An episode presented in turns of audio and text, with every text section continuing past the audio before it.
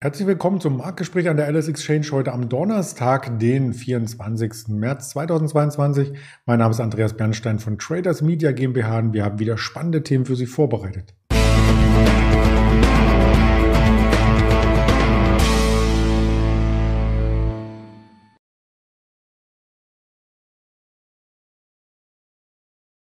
Natürlich sprechen wir über den DAX, der nach einem Zwischenboten sucht. Zwischen Anführungsstrichen, vielleicht ist es ja auch schon der Boten des Monats. Wir werden uns das gleich genauer charttechnisch anschauen. Wir blicken auf die Adobe Quartalszahlen von gestern Abend. Kennt wahrscheinlich auch jeder Adobe, der Acrobat Reader zum Beispiel. Und Netflix kennt auch der ein oder andere, sowie CTS Eventim. Das sind spannende Aktien, die ich gemeinsam und natürlich auch noch einen Rohstoff der Wahl von Ingmar Königshofen zusammen besprechen möchte. Hallo Ingmar. Hi Andreas. Ja, der DAX hat ja gestern dann doch, nachdem er die ganzen Hochs aus der vergangenen Woche nicht übertreffen konnte, den Rückwärtsgang eingelegt und ist gestern ziemlich abrupt gefallen bis rund 14.200. Heute Morgen dachte man erst, da kommt eine Gegenbewegung, aber die ist auch schon wieder verpufft. Was denn da los? Ja, im Endeffekt geht's in einem ja, engen Seitwärtskorridor ähm, hin und her. Wir sind im Moment in so einer kleinen Konsolidierung drin seit ein paar Tagen. Ich versuche ja hier immer bei diesem Gespräch ein übergeordnetes Bild eher zu zeichnen. Meiner Meinung nach ist jetzt wieder die Shortseite Trumpf sozusagen. Wir haben gesehen, dass der Markt von dem Tief knapp wieder 2000 Punkte ansteigen konnte. Man sieht jetzt auch, wie widerstandsfähig eigentlich der Markt ist. Die News, die reinkommen, rund um Russland-Ukraine-Krieg, rund um Corona, eigentlich sehr, sehr viel Negatives. Nichtsdestotrotz hat sich der Markt deutlich berappelt. Aber wenn wir uns das Bild übergeordnet anschauen, wir können uns vielleicht noch daran erinnern, wir hatten über sehr, sehr langen Zeitraum immer über die Seitwärtsphase gesprochen, wo wir diese Unterstützungszone gesehen haben, 14.800 bis 15.000 Punkte. Und das ist jetzt natürlich ein massiver Widerstandsbereich. Ich gehe jetzt erstmal nicht davon aus, dass wir in einem wieder über die 14.800 bis 15.000 ansteigen werden. Jetzt sind wir zuletzt schon mal in Richtung dieser 14.800, also 200, 300 Punkte darunter angestiegen. Und äh, dementsprechend ist jetzt für mich wieder die Shortseite Favorit. Ich gehe davon aus, dass der Markt wieder deutlicher zurücksetzen wird. Warum? Wenn man sich versucht, einigermaßen objektiv auch an die Sache heranzuwagen, dann ist natürlich die Unsicherheit sehr, sehr groß weiterhin. Aber wir haben zudem auch noch den Dekadenzyklus, der so ab oder nach dem ersten Quartal eine Abwärtstendenz anzeigt.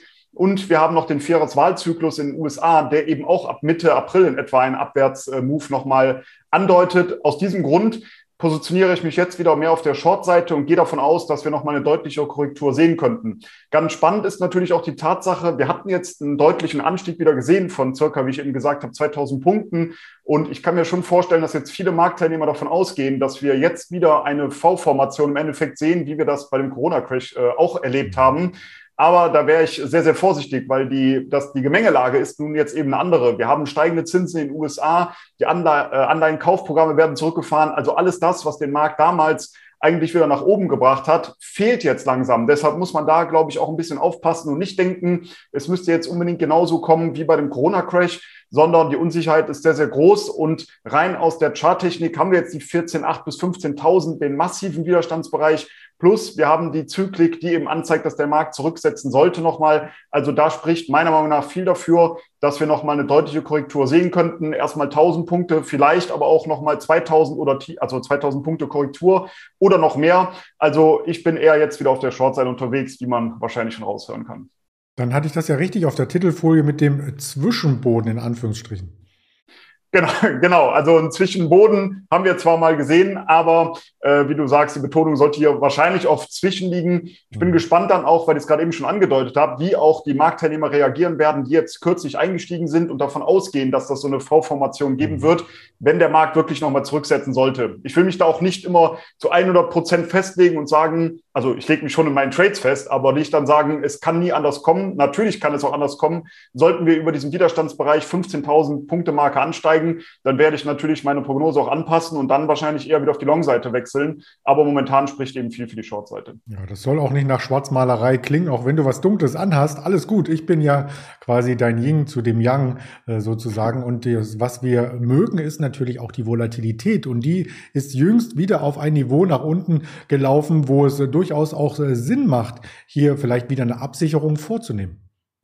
Genau, wir hatten ja gesehen, dass die Volatilität natürlich sprunghaft äh, nach oben geklettert ist, als eben der Markt deutlich unter Druck gekommen ist und diese ja, ähm, Korrelation muss man natürlich auch kennen. Wenn eben der Markt deutlich fällt und schnell fällt, dann springt eben die Volatilität an. Jetzt haben wir gesehen, dass die Vola so ein bisschen rausgeht und ich hatte zum Beispiel in letzter Zeit dann auch öfter darauf verwiesen, dass es Sinn machen kann, auch mal das auszunutzen. Wenn die Volatilität hoch ist, dann gibt es im Derivatebereich eben auch Produkte, die eben eine sehr interessante Rendite dann versprechen, wenn die Volatilität auch wieder zurückgeht. Davon kann man profitieren. Aber jetzt ist die Wohler zurückgekommen und dann kann es natürlich auch wieder interessant sein, wie du gerade schon gesagt hast, wieder mal Absicherungspositionen ins Portfolio zu nehmen. Mhm. Ja, ganz allgemein ist bei Kursrücksetzern, solange der Aufwärtstrend intakt ist, immer ein äh, Zukaufen oder neu einsteigen interessant. Das hatten wir auch bei einigen Rohstoffen gesehen. Du hast uns zuletzt Palladium präsentiert. Die waren auf einem neuen Allzeithoch sogar und von dort aus äh, ziemlich stark zurückgekommen. Nun erkenne ich hier eine kleine Aufwärtstrendbewegung.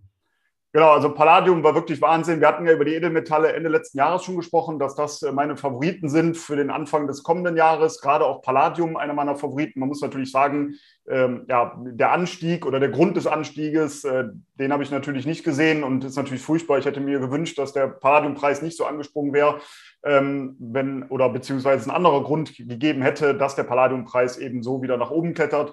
Also, wenn wir aber hier auf den Markt auch schauen, äh, warum war ich so bullig? Die Commercials, wenn wir uns den COT-Report anschauen, also den Commitments of Traders Report aus den USA, da schaue ich ja immer sehr auf die Commercials. Das sind eben die großen Produzenten und die großen Abnehmer. Die waren deutlich netto-long positioniert und das kommt eigentlich so gut wie nie vor. Also war das für mich ein sehr, sehr bullisches Zeichen. Zudem auch noch die Saisonalität die sehr positiv war. Danach ist eben jetzt der Palladiumpreis massiv angestiegen. Du hast es gerade schon gesagt, von ca. 1600 US-Dollar ist es bis auf 3400 US-Dollar hochgegangen, also über 100 Prozent Wahnsinn bei einem Rohstoff, wenn man diese Entwicklungen sieht. Jetzt gab es eben eine deutliche Korrektur. Wir sind Richtung 2200 bis 2400 zurückgefallen und da herrscht jetzt wirklich ein deutlicher Supportbereich, also 2200 bis 2400 das ist wirklich äh, sehr, sehr stark, also eine sehr, sehr starke Unterstützung. Und deshalb gehe ich davon aus, dass jetzt der Palladium-Preis auch wieder anziehen kann. Warum? Wenn man eben auf diese Commercials schaut, auf die Netto-Positionierung, dann sieht man, dass die ihre, ihre Netto-Long-Position zwar leicht verringert haben, aber trotz dieses starken, massiven Anstiegs hätte man eigentlich damit rechnen sollen, dass eben die Commercials die, ja, die Position deutlich abbauen und eher sogar deutlich Netto-Short mittlerweile sind ist nicht stattgefunden. Also weiterhin ein sehr, sehr bullisches Zeichen. Und wir haben diesen deutlichen Unterstützungsbereich. Von daher ist das jetzt wieder für mich ein ganz klarer Long-Kandidat. Und man kann eben ein super Trading-Setup herleiten, indem man eben diese Region 2200 bis 2400 US-Dollar heranzieht knapp darunter eben den Stop platziert, knapp darunter, ja, was heißt das immer? Da muss man ein bisschen aufpassen. Ich würde hier schon 50, 60, 70 US-Dollar Platz lassen. Der Markt ist sehr volatil, wie man auch am Chart sehen kann. Aber das ist jetzt wirklich wieder eine sehr interessante Long-Chance. Auf der Oberseite sehe ich die Ziele jetzt wieder bei 2800 bis 3000 US-Dollar. Ja, und das ist für die Rohstoffinvestoren natürlich äh, spannend, solche starken Bewegungen mitzunehmen. Für Aktieninvestoren, die warten natürlich darauf, dass wir auch über Aktien sprechen. Und da haben wir auch einige mitgebracht. Es gibt immer noch Quartalszahlen zum letzten Jahr. Man glaubt es kaum in Mitte März. Aber bevor die Quartalszahlen zum ersten Quartal fertig sind, und die können erst nach dem März fertig sein, berichten wir über Quartalszahlen aus dem letzten Jahr. Und einer der Nachzügler war unter anderem Adobe gestern gemeldet. Die Zahlen waren aus meiner Sicht ganz okay, aber die Aktie hat sich trotzdem abgeduckt. Genau, die Aktie ist trotzdem unter Druck gekommen. Ähm, die, ja, die Erwartungen wurden zwar übertroffen für das abgelaufene Quartal, aber die Prognosen für das laufende Quartal, die wurden eben nicht erfüllt. Wenn wir uns die Zahlen mal anschauen, der Umsatz im abgelaufenen Quartal, der lag bei 4,26 Milliarden US-Dollar. Erwartet wurden 4,24 Milliarden US-Dollar. Also man sieht schon, wurde übertroffen der Umsatz und der Gewinn, die Aktie lag bei 3 Dollar 37 und erwartet wurden hier 3,34 Dollar. Also auch hier wurden Erwartungen übertroffen, positiv übertroffen und dementsprechend sollte man davon ausgehen, wie du gerade gesagt hast, dass die Aktie eigentlich darauf hätte positiv reagieren können. Ja, aber ähm, man muss sehen, es gab dann doch auch einen negativen Punkt und zwar die Prognosen für das laufende Quartal. Die sind eben nicht so ausgefallen, wie man das erwartet hat und man muss sich natürlich immer wieder vor Augen führen, wir handeln an der Börse eben nicht die Vergangenheit, sondern die Zukunft. Und wenn wir eben auf das laufende Quartal schauen, da wird ein Umsatz von 4,34 Milliarden US-Dollar angepeilt. Die Erwartung war hier 4,40 Milliarden US-Dollar. Und beim Gewinn die Aktie ist die Prognose jetzt für das laufende Quartal 3,30 Dollar und hier war die Erwartung bei 3,35 Dollar. Also bei beiden äh, wurde da enttäuscht bei der laufenden Prognose. Das hat sicherlich auch mit dem Ukraine-Krieg zu tun. Und da rechnet man mit Einbußen und dementsprechend musste da etwas zurückgerudert werden. Wenn wir auf die Charttechnik gucken bei der Aktie, dann haben wir eben schon darüber gesprochen. Die Aktie kam eben nach den Zahlen deutlich unter Druck, obwohl ja die abgelaufenen Zahlen gut waren, aber eben aufgrund der Prognose für das laufende Quartal eben äh, ja, haben die Marktteilnehmer dann doch die Aktie abgestraft. Wir haben jetzt aber eher eine Seitwärtskonsolidierung schon seit einigen äh, Tagen. Diese verläuft so in der Region 366 bis 431 Euro. Hier würde ich ganz klar warten, bis es zu einem Ausbruch kommt, entweder auf der Ober- oder auf der Unterseite. Und da ist es immer wieder ganz interessant, diese Range zu handeln. Wir haben nämlich hier diese Seitwärtsphase, ich sage sie nochmal, 366 bis 431 Euro. Und wenn es eben zu einem Ausbruch kommt, auf der Ober- oder auf der Unterseite, dann kann man eben ein Ziel projizieren. Wie geht das? Man nimmt diese Differenz zwischen 431 und 366, das sind 65 Euro. Und die kann man dann eben an den Ausbruchspunkt dran setzen, entweder auf der Ober- auf der Unterseite. Also wäre das Ziel bei Ausbruch nach oben, auf der Oberseite die 496 Euro und sollte der Ausbruch nach unten erfolgen, dann die 301 Euro. Also da würde ich ganz klar auf den Ausbruch momentan warten. Ja, und das würde dann auch heißen, dass wir eine Bodenbildung gesehen haben in der Aktie. Darauf warten Aktionäre bei Netflix äh, schon länger. Vielleicht kommt es da jetzt auch. Genau, da aber vor allem auch ganz interessant, dass man hier ein neues Feature äh, ausprobiert. Und zwar ist natürlich bekannt, äh, dass viele ihre Passwörter einfach weitergeben. Normalerweise laut AGBs ist das ja nur erlaubt, in, im Haushalt das Passwort weiterzugeben. Aber es gab eine Umfrage von einer US-Investmentbank, unter 2500 US-Konsumenten. Und da kam raus, dass rund 42 Prozent, und das ist ja nicht gerade eine kleine Zahl, ihre Passwörter einfach auch weitergeben an, ähm, ja, an andere Haushalte, an Personen, die in anderen Haushalten leben. Und das ist natürlich schon eine enorme Zahl, wenn man das mal vorstellt, äh, wie das übergeordnet, was das bedeutet, wie viel Geld Netflix da durch die Lappen geht. Und hier versucht man jetzt anzusetzen. Viele versuchen das ja immer durch strengere Regeln äh, zu ähm, ja, zu regeln in diesem Falle.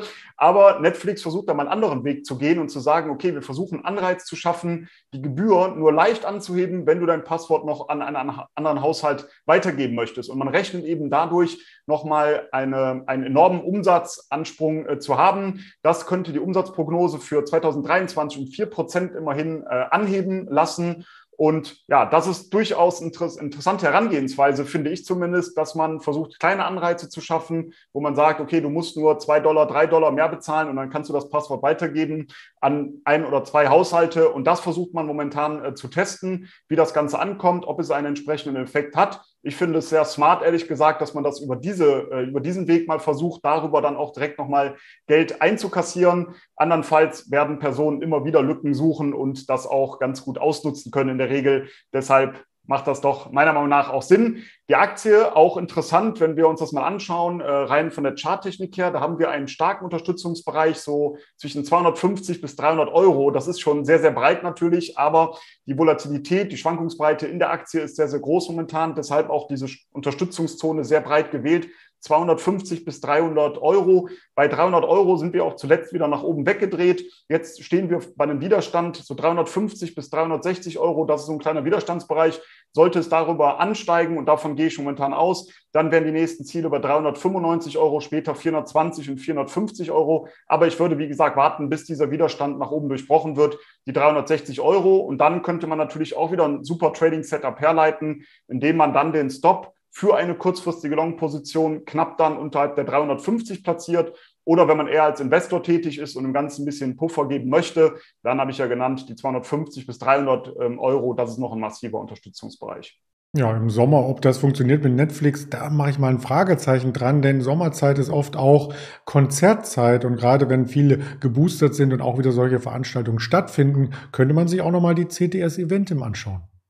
Genau, bei Eventim geht es auch wieder aufwärts. 2020 äh, war das Unternehmen noch in den roten Zahlen, 2021 jetzt wieder schwarze Zahlen geschrieben worden, da aber auch wohl aufgrund aufgrund der Staatshilfen sind die dann wieder in die schwarzen Zahlen gekommen. Und man geht jetzt natürlich davon aus, dass sich das Ganze sehr positiv entwickeln wird, wieder das Geschäft. Wir sehen es ja in vielen Ländern jetzt in Europa, dass die Corona-Maßnahmen komplett aufgehoben werden. Und dementsprechend sollte das äh, Unternehmen jetzt und die Aktie auch wieder davon profitieren können, wenn wir auch hier einfach mal auf die Aktie schauen, auf den Chart schauen. Da muss man sogar sagen, die Aktie hat sich echt gut geschlagen in den letzten Monaten, im Gegensatz zu vielen anderen Aktien, die massiv unter Druck kamen. Natürlich auch die CTS Eventim leicht verloren, aber gar nicht so stark wie viele andere Werte und ist jetzt wieder auf einem Vormarsch. Wir haben jetzt hier einen Widerstand bei circa 60,50 Euro. Da notieren wir auch knapp darunter. Jetzt würde ich auch hier warten, bis dieser nach oben durchbrochen wird. Dann ist das für mich auch ein Caralong-Kandidat, weil wir jetzt eben die Sommersaison von der Tür haben. Und dann wären meine Ziele auf der Oberseite die 65 Euro und später die 70 Euro.